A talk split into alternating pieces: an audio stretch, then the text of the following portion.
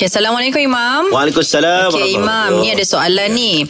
Bolehkah seorang isteri membawa anak saudaranya sendiri datang ke rumah beliau sedangkan suami tiada di rumah dan kedatangan anak saudara isteri tersebut tidak diberitahu kepada suaminya terlebih dahulu? Okey, pertamanya uh, cerita ni pernah berlaku sampai Nabi naik mimbar tau. Uh, Okey. sebab pernah kes satu berlaku seorang saya lupa nama apa sahabat tu. Dia dia datang dia masuk rumah, dia tak ada suami tak ada. Okey. Suami tak ada, isteri ada dalam rumah. Tiba-tiba ramai lelaki datang, isteri tu membenarkan ramai lelaki datang.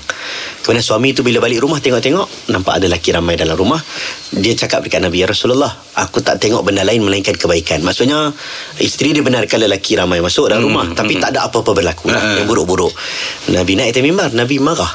Nabi kata jangan benarkan Ha, wanita-wanita jangan benarkan lelaki masuk ke dalam rumah. Mm-mm. Termasuk lelaki-lelaki yang bukan mahram. Bukan setakat itu ada hadis lain menyebut jangan bawa masuk orang yang tak disukai oleh suami. Hmm, betul, betul. Ha, Hmm. walaupun you punya kawan perempuan, suami Ha. tak suka pun jangan bawa. Mm-mm. Sebab ada benda dalam rumah yang mungkin dia tidak mahu dikeluarkan. Ha, cerita sebab kita ada dalam rumah masuk rumah orang kadang-kadang uh, kena tutup, tutup mata, tutup telinga. Ha, keluar pada rumah tutup habis. Ha, tak boleh cerita keburukan. Jadi ada orang yang dia tak selesa. Dia Mam, tak- kalau kata macam ni, Mam. Kalau uh, kalau kata saya saya perempuan lah, Mam, kan. Okey, anak saudara tu anak saudara daripada sebelah saya. Okey. Lepas tu kalau anak saudara tu kata sebelah suami pun boleh. Macam mana? Perempuan? Ah, saya malam. Mana anak saudara tu Ada anak saudara. telefon? Nantilah bagi dulu. Tak nak bagi kawan. jadi jadi anak saudara tu anak saudara saya, keluarga sebelah saya. Tapi yang kata tu apa yang lelaki tu anak saudara sebelah suami tu. Macam mana, Mam? Boleh Mam?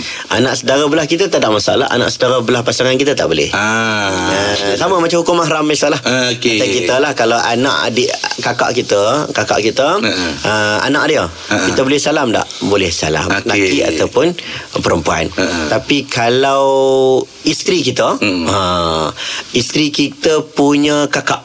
Mm-mm. Isteri kita punya kakak. Okey. Anak dia yang perempuan, kita sebagai lelaki tak boleh salam. Ah. Nah, boleh boleh faham tak saya nak cerita Faham, bab faham. mahram Ah. je. Ya, Hmm. ya. Anak menekan belah kita boleh, anak menekan Nak sebelah oh, Sebelah sana isteri tu kita tak boleh. Okey, faham. Okey, Mam. Terima kasih, Mam. Terima kasih.